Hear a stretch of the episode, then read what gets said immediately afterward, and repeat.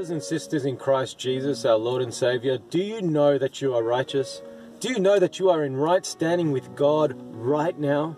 Do you understand the reality of that truth? It's an incredible truth. It is the truth of the gospel. It is an amazing gift that God has given us through His Son, Jesus Christ. Do you understand that He sees you as holy and as righteous right now? You can approach the throne room of heaven boldly through His grace, through the gift of His grace, Jesus Christ. Do you understand that you don't have to live your life in this guilt and shame and condemnation, identifying with the past, identifying with your mistakes, identifying with history when you can actually live his story. You identify with him, with Christ, with what he's accomplished on the cross. I'm excited because this is such an amazing truth.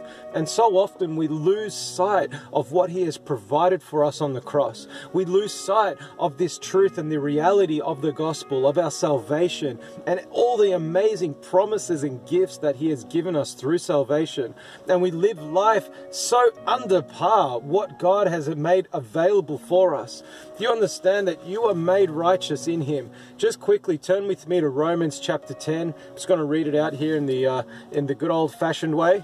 In Romans chapter 10 verse 9 it says that if you shall confess with your mouth the Lord Jesus and shall believe in your heart that God has raised him from the dead, you shall be saved.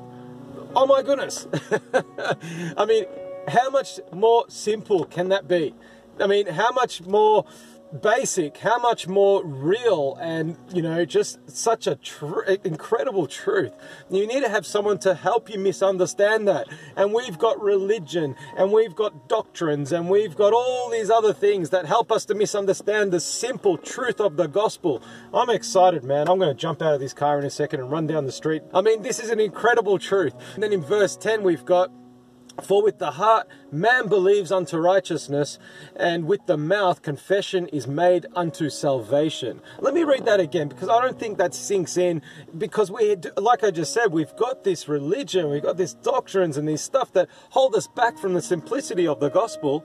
And here, for with the heart man believes unto righteousness. Oh my goodness. Oh my goodness, if you believe in what Christ has provided for you on the cross, you are made righteous.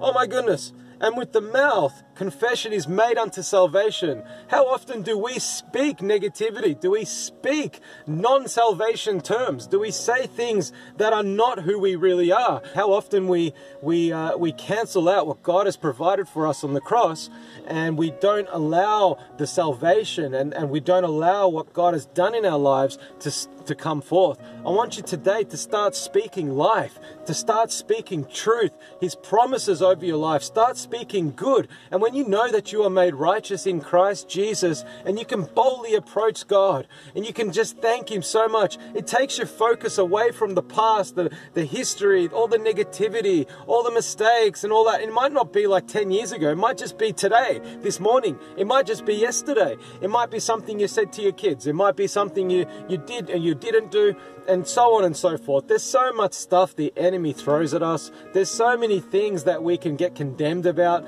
You know, and God wants to let you know today, you know, through his word that you are made righteous. And just quickly in First Corinthians chapter chapter 1 because I can hear the religious mindsets going, "Hang on, Nathan. This can't be it can't be this simple. It can't be this good."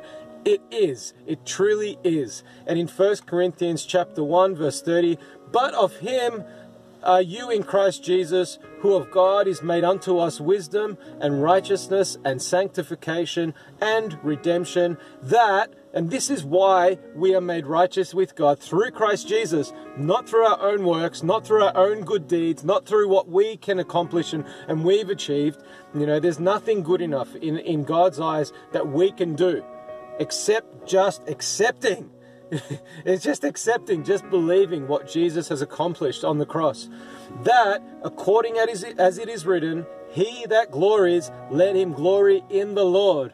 We are to glory in the Lord. We are to truly identify where any of our goodness comes from, where any of our, our anything positive, anything good in us comes from Him. It honestly does. And that's why we need to understand our righteousness in Him so we can start to live out the good things that God has given us and start to live the life that He has given us. And the potential that we have is incredible when we take that cap off. You know, we take that cap off and we start to allow God's righteousness to flow out of us.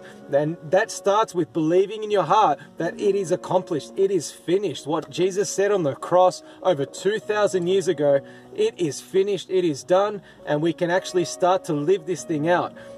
Let me just pray for you guys, let me just bless you. Holy Spirit, I just thank you. I just pray that these words would inspire people to know you and to make you known, Lord. Lord, I just thank you for righteousness in you. Thank you, Jesus, for the gift of salvation, that we are forgiven, that we are made new, that we are new creations in you, Lord Jesus. And Lord, I just pray for the true nature of the gospel to shine forth through what I've shared today.